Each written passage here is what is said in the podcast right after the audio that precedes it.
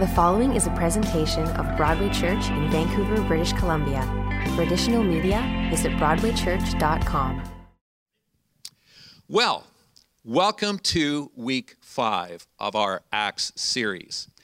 Um, as we recall, the book of Acts begins with that transition as Jesus hands off his mission and ministry to the apostles, who are then going to pull together uh, a group of disciples called the church that are going to continue Jesus' ministry in the world. So, uh, in the book of Acts, Jesus ascends and goes to be with his Father, but that does not mean that his ministry is over. It's just changing.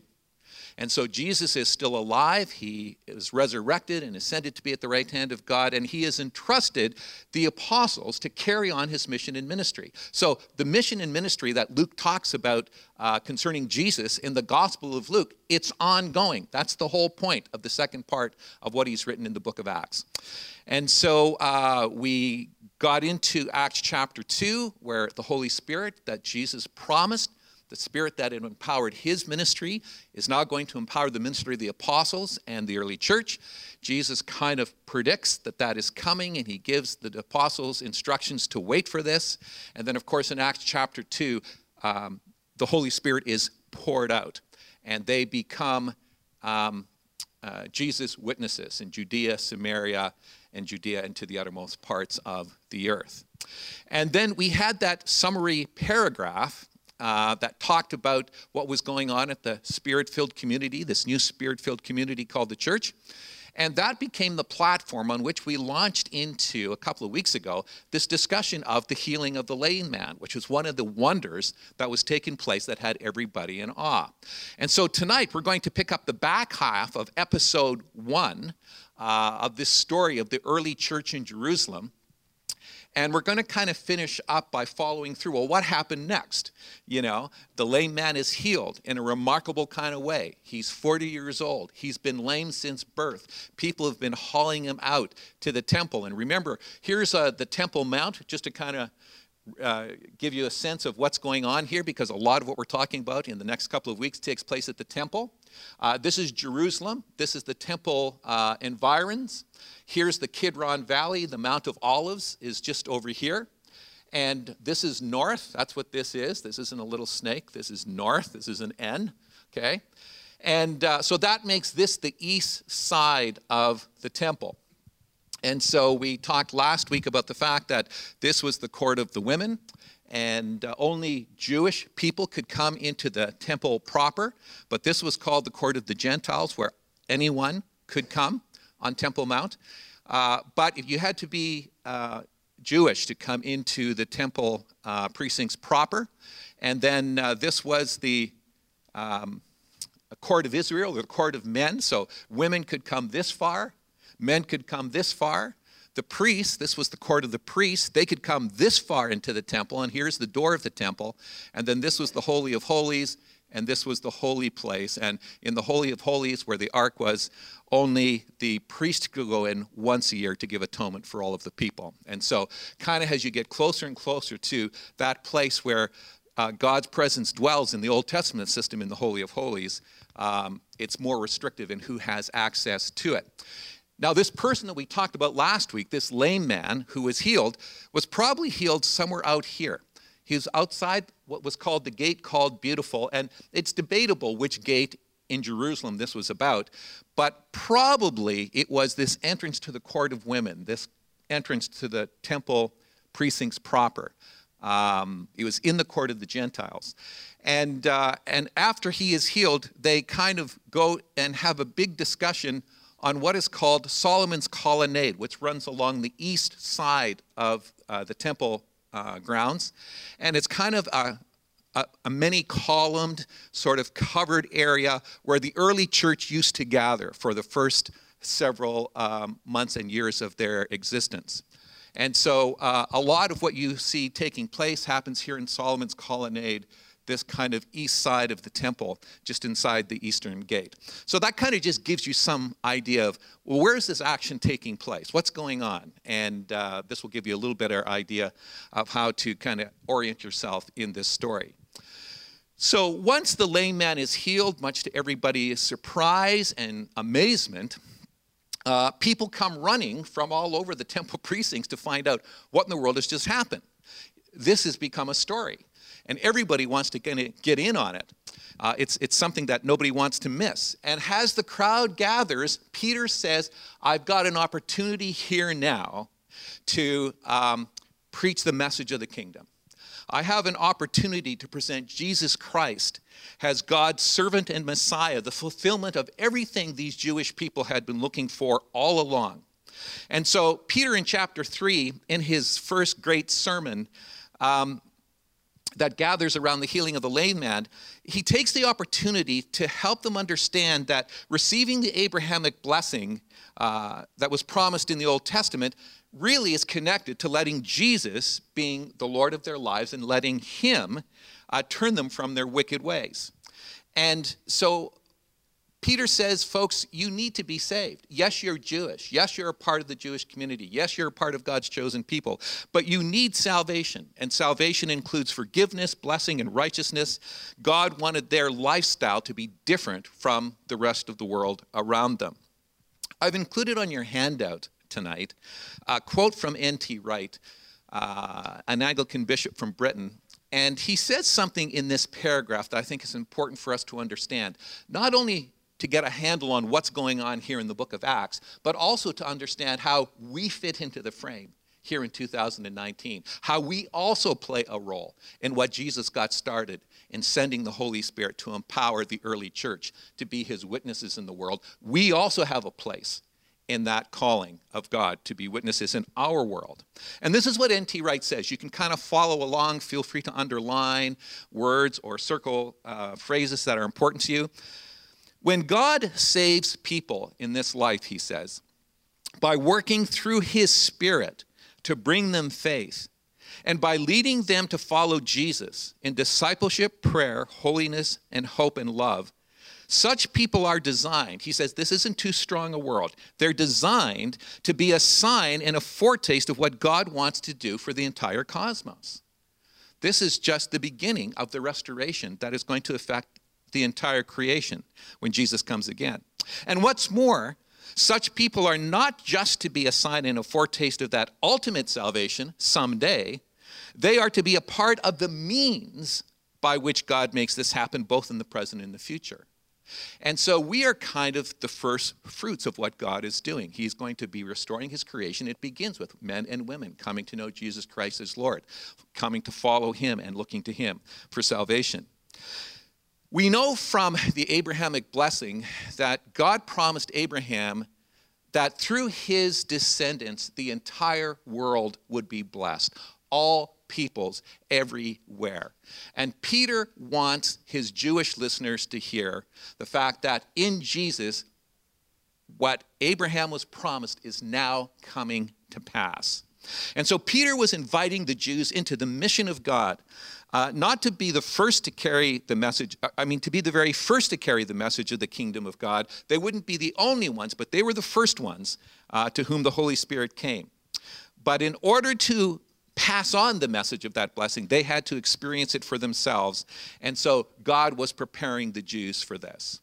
And so the lame man is healed, much to everybody's amazement.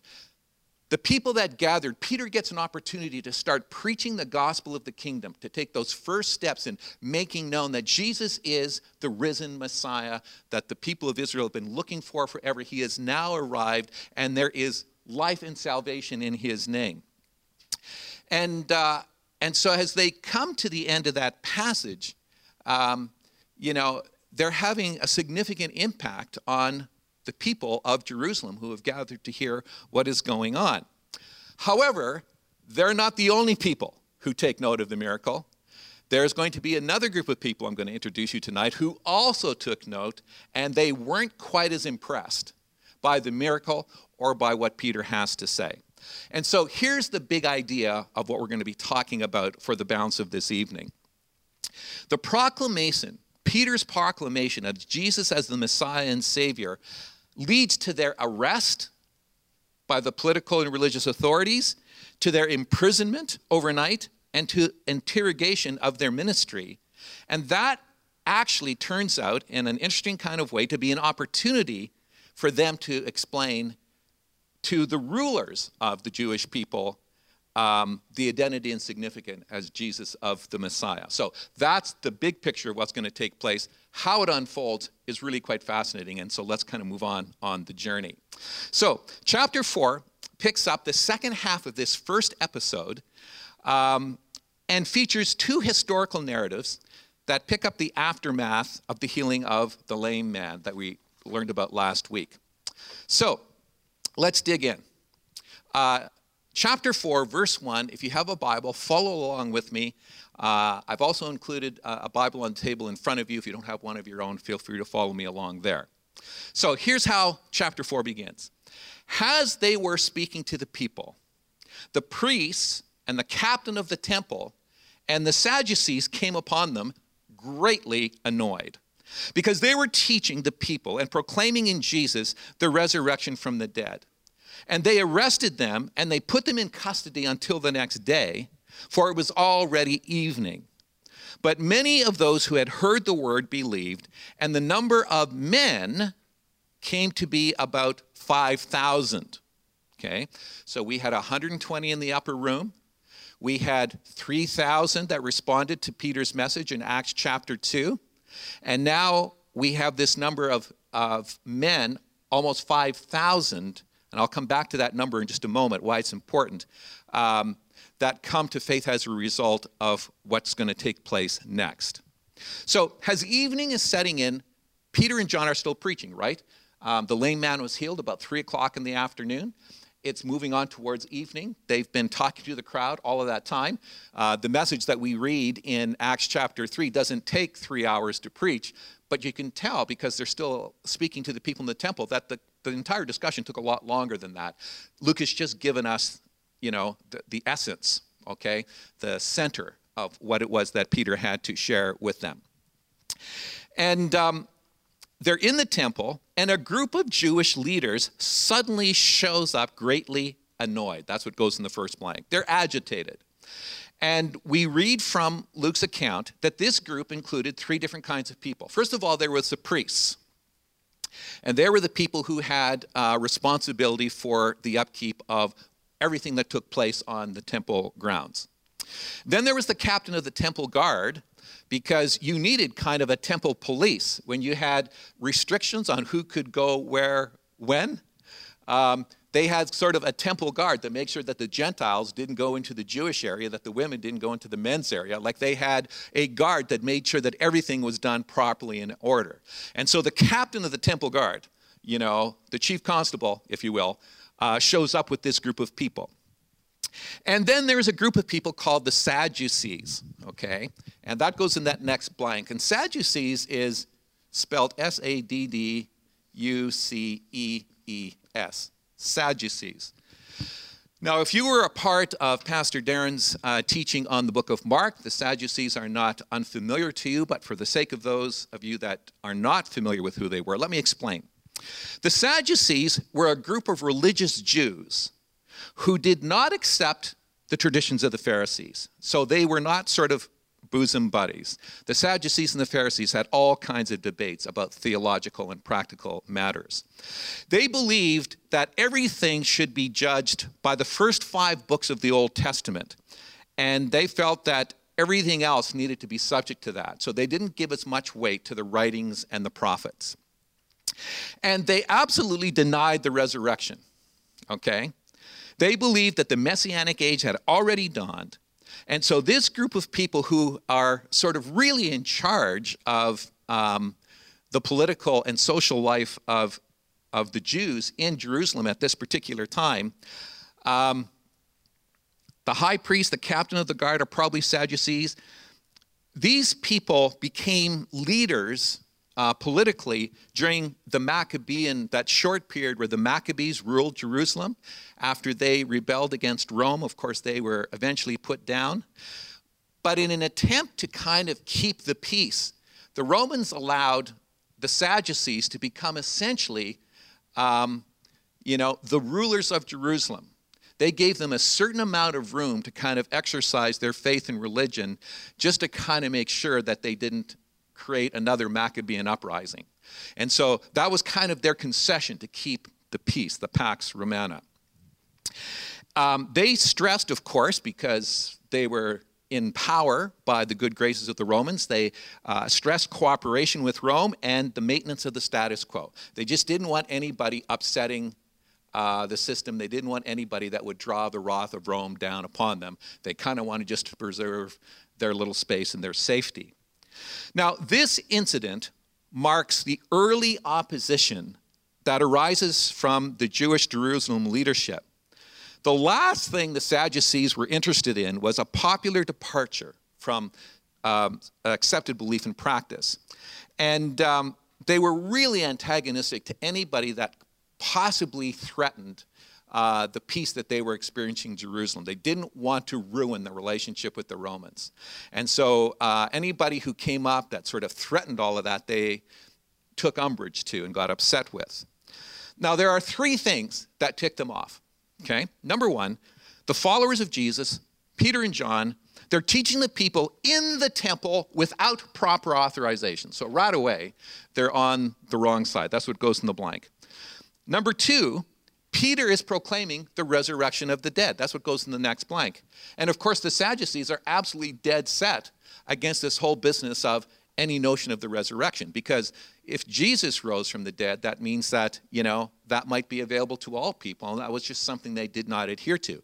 In fact, later on, Paul, as we get further on into um, the book of Acts, when he is uh, in jeopardy, he kind of starts a small riot by saying, you know, I'm here and there were Pharisees and Sadducees in that particular group. He says, I'm here for proclaiming the resurrection of Jesus. Well, of course, instead of kind of getting upset with, with Paul, the Sadducees and the Pharisees started going at it because the Pharisees believe in the resurrection of the dead, the Sadducees didn't. And that became an opportunity for Paul to kind of um, you know, escape from that particular situation.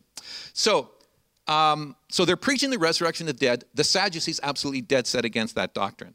And then, thirdly, Peter and John are teaching in the name of Jesus, proclaiming him to be the Messiah, who the rulers had engineered his execution. So keep in mind as we kind of move through this, we're going to find out when we start to hear the names of the people are involved that the same people that put Jesus to a phony trial and arranged for him to be crucified, it's the same group that Peter and John are having to face. And so, if they're right, if Peter and John are right, then the leadership have made a huge, huge mistake. And that's the very last thing that they want to admit. And uh, they're also bugged by the fact that a crowd had gathered on their turf and they're apoplectic that Peter and John were proclaiming the resurrection of Jesus, the heart of the gospel message. Um, they feared the apostles' challenge to the status quo. It was already evening, so they couldn't do anything about it that night. So the best thing they could think of is let's just arrest them. We'll throw them in jail for the night. We'll deal with this whole matter in the morning. We can, we can gather together something of a tribunal or a council to kind of deal with what is going on here. Now, we know from this particular passage, these first four verses, that the Sadducees had some reasons to be concerned. Note here that despite the developments uh, of opposition, many believed as the result of the message. That's what Luke tells us. Uh, he says that the early Christian community swelled to about 5,000 men. That's what goes in the blank. Which implies that there were women and children there too. And it's not unusual um, in the scripture sometimes when they talk about, you know, they say how many men were there, but they don't say how many people were there. And in this case, uh, there are some people that believe that the total number of believers came to uh, uh, uh amount to about 5,000, which would be significant in and of itself. But I think that more likely, the fact that Luke says that there are 5,000 men implies that women and children are also a part of this crowd. So it's probably a much larger crowd than that, probably 10,000 plus. Um, that are now believing in Jesus as the Messiah and becoming a part of his New Testament community. And so the church was mushrooming in size, and this was starting to panic the Jewish leadership just a little bit. Uh, they were starting to encroach on their turf. They were preaching doctrine they didn't agree with. people were kind of attracted by what it was they had to say. Uh, the movement was growing. They felt they had a crisis on their hands.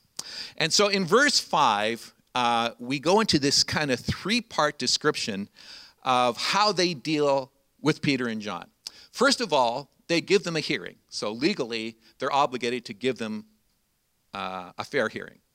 And then um, they kind of, when they give them a hearing, they um, uh, give them a warning uh, about what to do with uh, um, this doctrine that they are teaching, what the Jewish leadership would like to have them to do.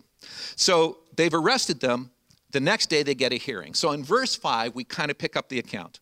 On the next day, the rulers and elders and scribes gathered together in Jerusalem with Ananias, the high priest, and Caiaphas, and John and Alexander, all of whom were of the high priestly family.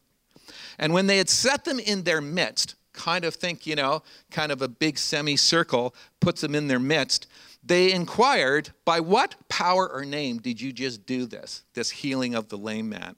It kind of reminds me of has anybody been watching the Mueller testimony before Congress recently?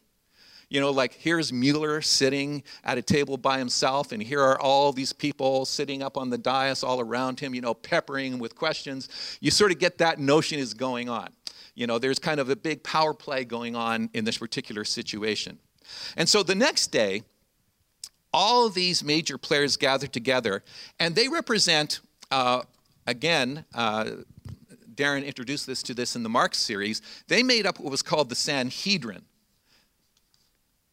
H uh, S A N H E D R I N, the Sanhedrin. And the Sanhedrin uh, was a group of 71 men consisting of the high priest, consisting of the high priest, and 70 other elders and rulers, scribes and Pharisees. Uh, Pharisees, not too many of them were involved. It was basically scribes, teachers of the law, uh, and the priests.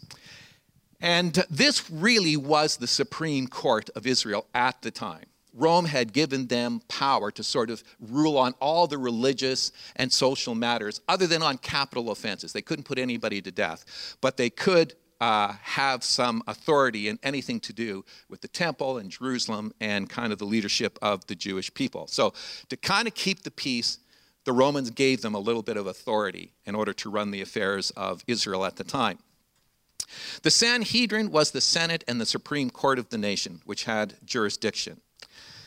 The Sanhedrin consisted of these 70 people, and it probably wasn't all 71 that gathered, but it was a representative number. If you remember when they convicted Jesus uh, of blasphemy, they kind of were forced by Jesus to kind of do something in a hurry. And so they called quickly a meeting. You sort of get the sense that this is going on here again. Um, they're preaching in the temple. Um, they're causing a disturbance. They have to do something. They put them in prison at night, and they quickly gather at least a representative number of the Sanhedrin to kind of deal with this legal issue that has been created. Uh, they call this emergency meeting to deal with the threat posed by the heresy, so called, of Peter and John and the growing influence that the church was having in the city.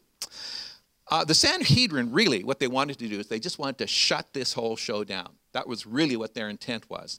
And so they were going to pull out their power. They were going to make a power play, sort of intimidate these people and kind of cow them into silence. And so they make John stand uh, and Peter stand in the midst of the assembled court, which is the same group that convicted Jesus. They want to know what are you teaching? By what power is this healing taking place? Now, really, when it came right down to it, in their way of thinking, there was only two possibilities. It was either the power of God or it was the power of the devil. There really was only two options.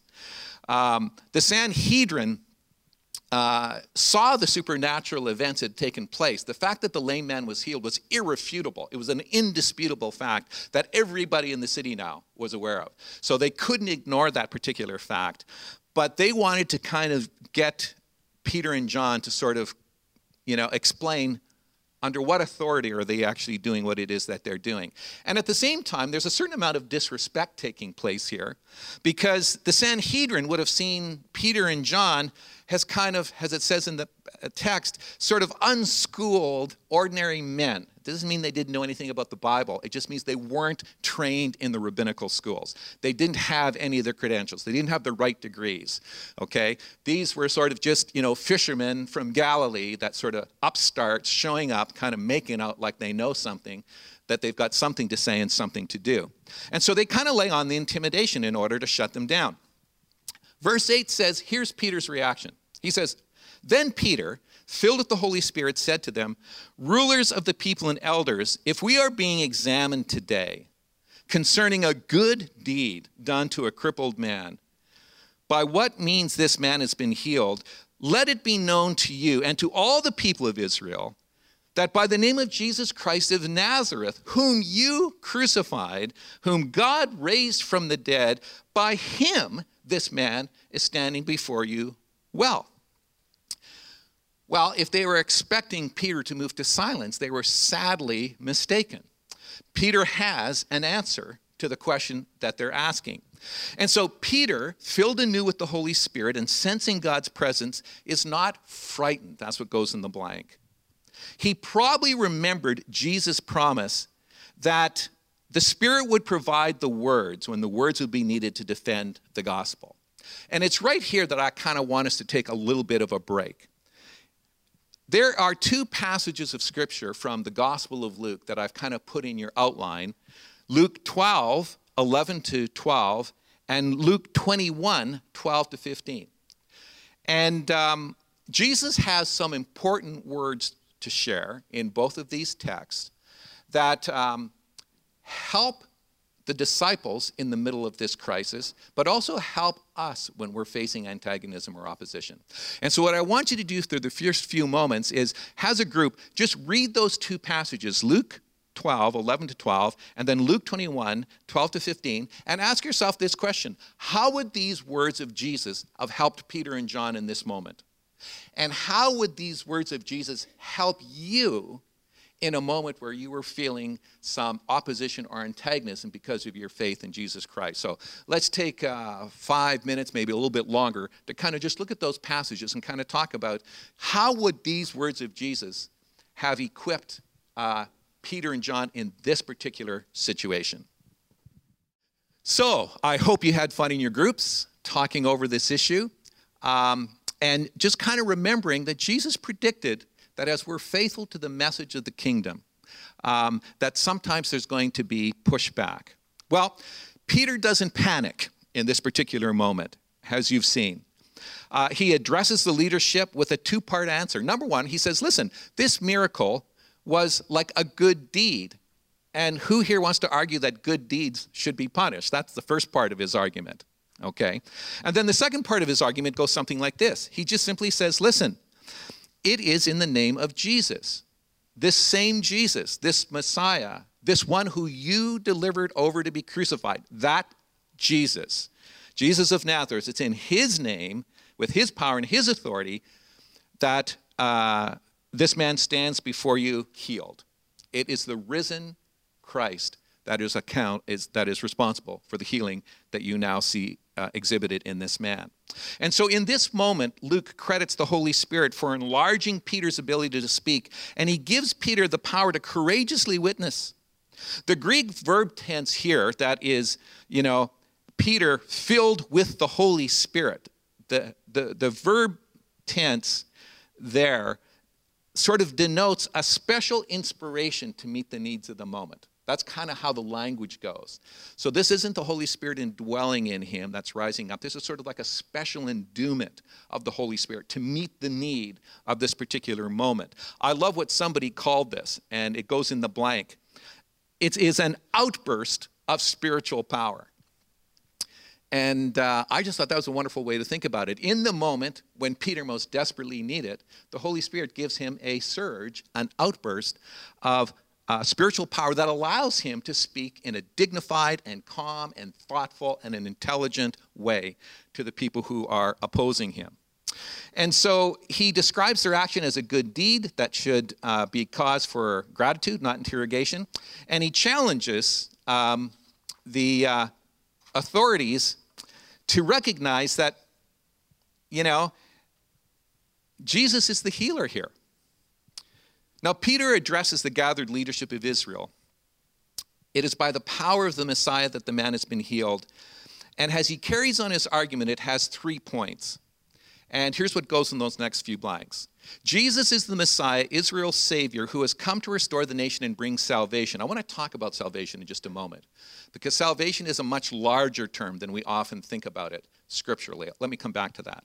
Secondly, the second part of his argument, Peter argues that the Jewish leaders were responsible for Jesus' crucifixion. It's interesting, though, at the same time, before he's finished this message, he's also going to preach the good news of salvation and the forgiveness of sins to this very same group because of what Jesus has done on the cross. So he accuses them of being responsible, but he also offers him hope, just kind of like he does with the first crowd that we looked at in chapter 2. And then, third part of his argument is Jesus has been raised from the dead by God. He's alive, which goes in the blank. He's alive and has the power to heal the lame man. Now, think about this for a second. Here is the group that convicted Jesus, that brought him up on false charges, that finally came up with a charge that they could stick, that finally convinced the Roman authorities to crucify Jesus as a danger to the state. This Jesus, who they felt they had finally handled and dealt with, all of a sudden, here comes a man saying, Oh no, this Jesus, no, you're not done with him yet. He's alive. Jesus raised him from the dead. And those miracles that he used to do when he was with you before the crucifixion, yeah, he's still doing them.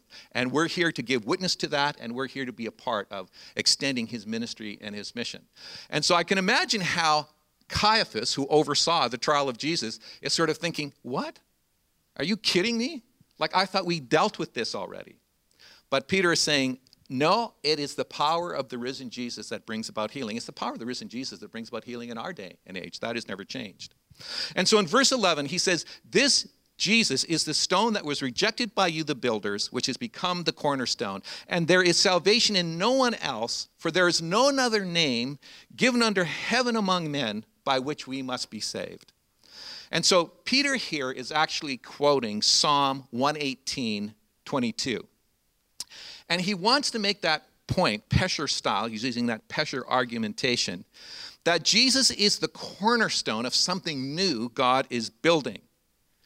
It is Jesus who they have ignored and despised and scorned and treated with contempt that is the very centerpiece of what God is doing. Now, this whole notion of a cornerstone was not unfamiliar to their audience. Uh, this whole verse keeps coming up again and again in Scripture. Jesus uses this Scripture. It comes up in other places. They go back talking about this whole cornerstone concept. And of course, the cornerstone would have been like the first and foundational stone that they would have laid in the temple. And they place it with great care because it sort of sets up everything else so that it is square in terms of architectural design. So the capstone or the cornerstone is the very foundational stone. They usually try to find the very best stone they can, very carefully cut to be that first one because everything is going to take shape from that cornerstone. So it's a very significant kind of concept. And it was a familiar metaphor in Judaism. And so, this is the imagery that Peter picks up here in these next few verses. Peter is saying that Jesus is the center of what God is doing, but he's the stone that you've rejected. Uh, the Jewish leaders have dismissed Jesus, but God has made him the very capstone of something new he is building a spiritual temple which, which he's going to be present among his people. You know, Paul will pick this up and he says, Folks, you are now God's temple. You, as an assembled people of God, you are now the place where God dwells. Okay? And so uh, Peter is trying to lead them in the direction of this new thing that God is doing. And so he goes on here and he says Jesus is the only Savior for all people everywhere. There's only salvation to be found in Christ. God has granted salvation through it, Jesus. That was his settled plan. Now, the word salvation appears here for the very first time in the book of Acts. On the one hand, uh, salvation refers to like physical rescue, being saved from being imprisoned, for instance. Or it can refer to emotional and physical healing. Sometimes salvation has healing connotations in mind. But the most common meaning in the book of Acts describes spiritual salvation as that which is made possible by Jesus' life, death, and resurrection, the fulfillment of Old Testament promises. And it includes all of these things more than these things, but at least it includes these things forgiveness of sins, number one. The fact that you will have confidence in the coming judgment, you'll be acquitted because of what Jesus has done for you in the coming judgment. Your lives will be transformed by the power of God through the Holy Spirit. Um, God's people will be restored, and you will experience life in this new humanity, this new community of God's people. And so salvation included a lot of depth in terms of how it's used in the Old Testament. It wasn't coming up after a service simply to pray a prayer and receive forgiveness, as important as that is. Salvation was it was a whole new way of life. It was a comprehensive application for everything that God had done in Jesus, now available to you, now available to me, and certainly available to this first century audience. So, the healing of the, the, the, the uh, lame man is kind of demonstration of this. Now, the next thing they do is they issue a warning. Number one, they're absolutely astonished that Peter and John have, um, uh, you know, responded the way they have. This is not what they expected. And so in verse 13, we read this Now, when they saw the boldness of Peter and John and perceived that they were uneducated common men, they were astonished. And they recognized that they had been with Jesus. So the first reaction of the priests and elders is flabbergasted astonishment. That's what goes in the next blank. These unschooled Galileans were looking them straight in the eye and confidently and intelligently reasoning without any showing of fear. They show a mastery of the scripture reasoning, and they spoke with the same kind of authority Jesus spoke with. You can kind of see the echoes.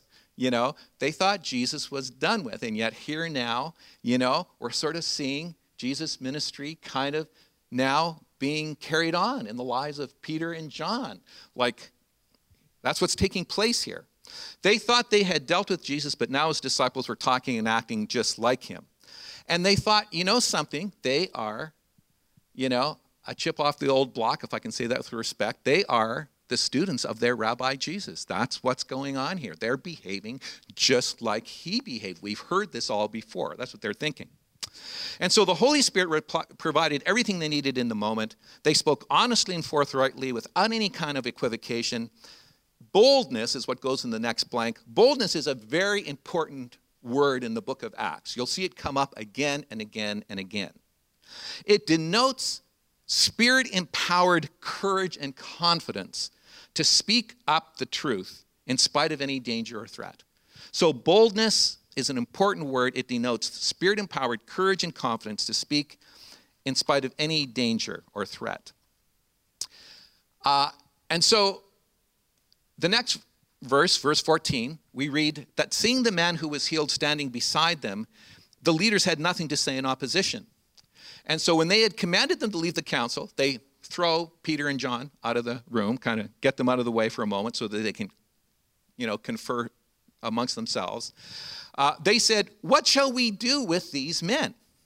For a notable sign has been performed through them. It's evident to all the inhabitants of Jerusalem, and we cannot deny it. You see the dilemma that the leaders are in. Okay? Um, there's something here that they have to deal with. This healing is real. The man is standing here healed. Like we cannot refute that. What are we going to do with this group? Now, the authorities are not dummies, they're pretty politically astute and cagey. And so, uh, as they chat amongst themselves, they realize they can't deny the miracle. It's too well publicly attested. And again, if they were to deny this, the people would be up in arms. And they do not want that to happen. Um, and even though this incredible sign has taken place, this is what goes in the next blank, even the miraculous needs openness of heart and mind to be convincing. There's been all kinds of cases where people have experienced a real life miracle, but they haven't been convinced that Jesus is Lord. They're not prepared to go there, they're not prepared to make room for that. And so the rulers concerned with protecting their own turf overrules the irrefutable evidence in front of them. And what had transpired with Peter and John to them was an unwelcome echo of Jesus' own teaching and ministry. And so they couldn't live with the message. They were unhappy with the growing popular acceptance of this teaching. Uh, they couldn't do anything against them at this particular point. They are kind of stuck. And so basically, they make this decision we are going to issue a warning. we are going to give them legal notice that they need to stop and stop right now. But in order that it be spread no further among the people, verse 17, let us warn them to speak no more to anyone in this name. And so they called them and charged them not to speak or teach at all in the name of Jesus. They just wanted to shut this down completely. And not only did they want to shut it down then, this was the first step in saying, and if you don't, there will be consequences. That's kind of implied in what's going on here. So we're telling you, we're giving you fair warning right now shut this down. If you don't, there will be a price to pay, just saying. But Peter and John, in character, answered them, Well, you tell us, is it right in the sight of God to listen to you or God? You are going to have to judge, for we cannot but speak of what we have seen and heard. And so, isn't it interesting? Peter and John kind of throw it back to the rulers. And they're saying, listen, you know, we all know the answer to this question. you know, when it comes to a difference between obeying God or man, what do you choose? You guys, you tell us. And so, in a sense, they invite the leaders to be judges of themselves. they kind of paint them into a corner there. And this response would have resonated with the members of the council who would have been impacted by association with Jesus and the resurrection and the outpouring of the Spirit. Those people who were sensitive to that. But the apostles basically said, folks, we have seen his ministry. We have touched him. We've been there for the miracles. We've been there for the healings. Uh, we have seen the message. We have seen people come to faith. Folks, we can't deny this. This is our experience. So I'm sorry, we cannot stop speaking about what we have seen and heard. You can't contain that. We would be untrue to ourselves. We'd be untrue to our Lord if we were to keep that to ourselves. And quite frankly, we're just not going to do it. And so the apostles' firsthand experience of Jesus' friendship, ministry, and experience of the risen Lord was, this was what goes in the blank, more compelling to them than the warnings of the rulers. And uh, with the Spirit's help, they were going to carry on with the mission that Jesus had given them. And so in verse 21, after Peter had responded, it says, And when they had threatened them further, they let them go, finding no way to punish them because of the people. They were all praising God for what had happened and the man whom this sign of healing was performed was more than 40 years old. And so the council does not have enough evidence at this point to prosecute Peter and John criminally. They don't want to upset the people who were obviously taken with their message, and many of them were starting to be open to the message of Jesus. And so uh, they're not going to risk a riot. The warning exerted their authority and gave them the legal precedent to enable them to take more drastic action in the future. And so, what do we learn from this, this first section? Well, number one, we learned that the proclamation of the gospel of Jesus is a right. That's what goes in the blank. God has authorized Christ followers then and now to preach the gospel. Who gives you the authority to speak in Jesus' name? Well, God has given us that authority. He gave Peter and John the authority. He gives you and I the right to speak in his name. As a matter of fact, uh, the proclamation of the gospel is not only a right, number two, it's a duty. If believers have encountered the risen Lord, they're kind of obliged. We're all kind of obliged to speak in his name and introduce him to other people. So, not only is the proclamation of the gospel of Jesus a right, it's also a duty. And Christians who witness, number three, to others always face the possibility of opposition. That's the third blank there. Jesus informed, as you've read already tonight, that um, his followers could likely face some pushback along the way if they are faithful to sharing this message. And he also says one other thing here, and that is Christians who face opposition oppose governmental authorities who oppose God. When you're in that place where as a citizen of two kingdoms, say in Canada, you're a citizen of the kingdom of God. If you're a follower of Jesus, you're also a citizen of Canada. We try to be good citizens of both kingdoms, right? At least I do. You do? Okay? So we try to be good uh, citizens of both kingdoms. But when the demands of those kingdoms conflict, we have to make a choice, a courageous choice. And people who are followers of Jesus, when they have to make that choice, decide that they are going to um, regard their citizenship in the kingdom of God as more persuasive than their citizenship in the country in which they are a part. So, um, the next thing that happened is Peter, James, or Peter and John uh, run back to tell the believers who are praying what has just transpired. And we read about it in verse uh, 423. And when they were released, they went to their friends and they reported what the chief priests and elders had said to them. Um, and so Peter and John give a full account of everything that happened, and, he, and they also tell them what this might mean in the future. They're saying, This is what they said, this is what we said, this is what they said, this is what we said. And I think they're serious. And if we're going to be faithful, we probably are going to hear from these guys again. So just saying, let's be prepared for that. And we read in the text in verse 24 when the assembled group, the assembled believers who were praying, heard it, they lifted their voices together and said, Sovereign Lord, who made heaven and earth, the sea and everything in them. That's how they get started. You know, when somebody comes and tells you the news, okay, it was interesting, they don't like what they're doing. They gave us a warning. They threatened us. And this crowd says, Praise God! Praise God! That's their first response, which is not the one you necessarily would have expected. It becomes clear in this passage that Peter and John are not the only disciples not intimidated by the Jewish rulers. They didn't just scare the gathered believers either. And so their response is not fear, and here's what goes in the blank, but faith praise, and prayer. That's how they respond to the news that Peter and John share with them. Not fear, but faith, praise, and prayer. And so they go back to the scriptures as their source of power and confidence in uh, prayer. And I'm going to read through this passage. It's really a quotation from Psalm chapter 2, 1 and 2. And, and again, the believers are sort of taking what they attribute to David in the Psalms and applying it to the situation of what's going on with the Jewish rulers. And so he says, Through the mouth of our father David, your servant, by the way, we don't know for sure that Psalm 2 was attested to David, but they saw David as the writer of that psalm. About half of the psalms are written by David. Uh, he said by the Holy Spirit. So they're saying when David said this, he didn't sort of just say it off the top of his head. The Holy Spirit inspired him what he was going to write here next. And he says, here's what he wrote Why did the Gentiles rage and the people plot in vain? The kings of the earth have set themselves, and the rulers are gathered together against the Lord and his anointed. For truly in this city there were gathered together against your holy servant Jesus, whom you anointed, both Herod and Pontius Pilate, along with the Gentiles and the people of Israel, to do whatever your hand and your plan had predestined to take place. Okay, do you see what they're doing here and kind of bringing this passage from Psalms forward?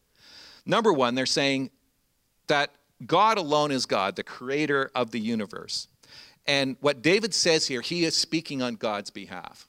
Okay? Secondly, they base their prayer on the inspired word of God, seeing in this psalm um, an explanation of what's taking place right now.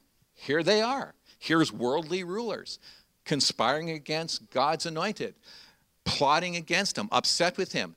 You know, this is that. What, what, what David was talking about here, this is what's happening now with the Jewish leadership. This is exactly what's going on here. The Bible kind of talked about that. David sort of predicted that this was going to take place. And, uh, and then they get really, really specific. They say, you know, um, here's the application. We're talking about Herod and Pilate and the Gentiles and the leaders of Israel.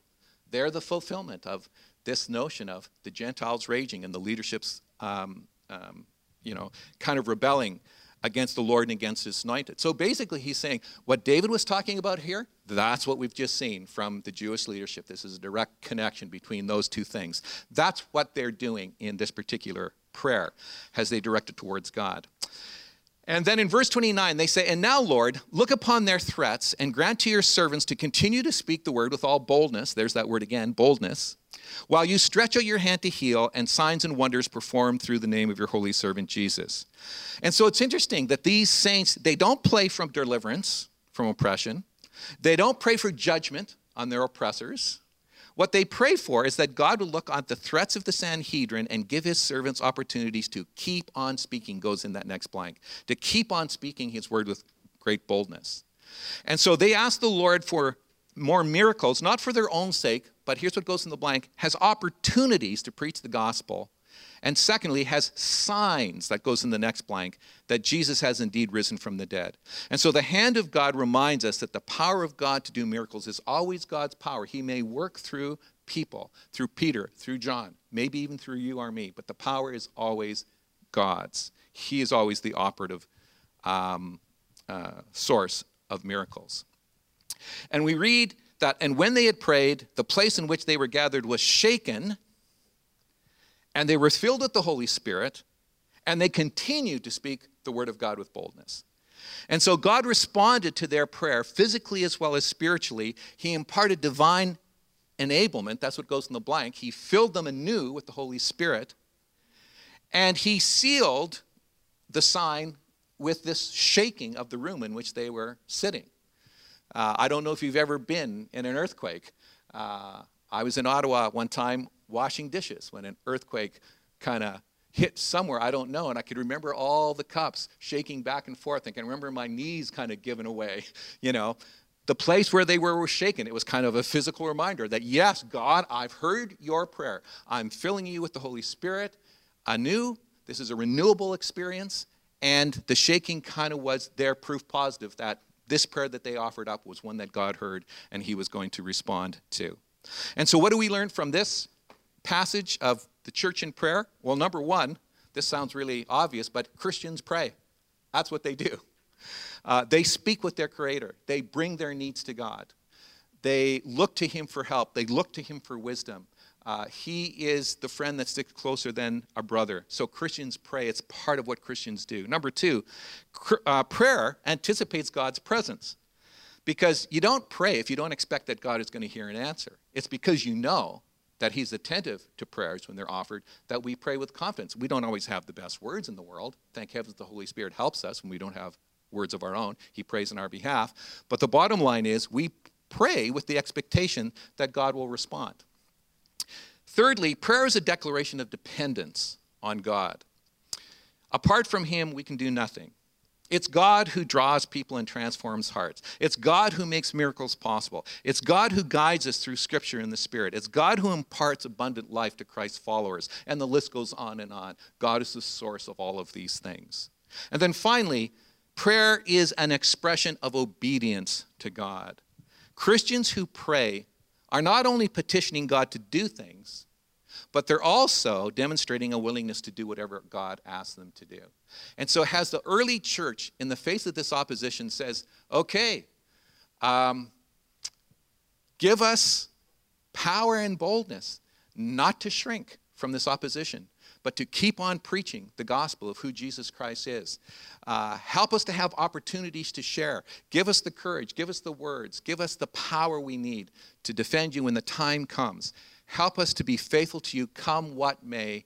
Uh, and God answers the prayer, and, and uh, they experience it both internally through the infilling of the Spirit, and they experience it externally by the shaking of the space in which they lived. In other words, that was God saying, Amen to their prayer. Okay. And so that takes us now through that first episode of the early Jerusalem church that began with the healing of the lame man, that led to Peter's uh, sermon to the people who gathered to see what had happened to the lame man when they preached in the temple that led to opposition from the Jewish leadership and gave Peter and John a chance to again uh, defend what had taken place, explain what had taken place, and uh, speak boldly on behalf of Jesus in front of the Jewish leadership. And so there were other things that were taking place, by the way, at the same time all of these things were happening. We don't know how the time frame is between the time the Holy Spirit was poured out and this particular event. We don't know if it was months or years between these two, but we know that lots of other things were happening. But what Luke is saying, here's an example. This is what the early church was doing. They were devoted to the apostles' prayer and teaching and to serving one another, so on and so forth. And, um, and an example of what took place, the kinds of things that took place, healing of the, of the lame man, and here's how the miracle took place, and here's how the preaching took place, and here's how the power of God was manifested. And so he's giving us a description of how the Holy Spirit came through in the middle of this real life circumstance. Now, next week when we get together, we are going to pick up the second episode, and it is probably one of the more troubling episodes in the scriptures. And it is uh, the episode about Ananias and Sapphira. And I don't know about you, but this one is kind of a hard one to get your head around. Okay? And so we're going to come back and talk about that next week. There's another summary paragraph that will set that up to start that episode, and then we'll get into talking about Ananias and Sapphira. And then uh, the following week, we'll look at chapter 6, and then after that, we'll kind of move into uh, life shared from there on in. So God bless you. Have a great day. Thank you for being a part of the teaching this evening.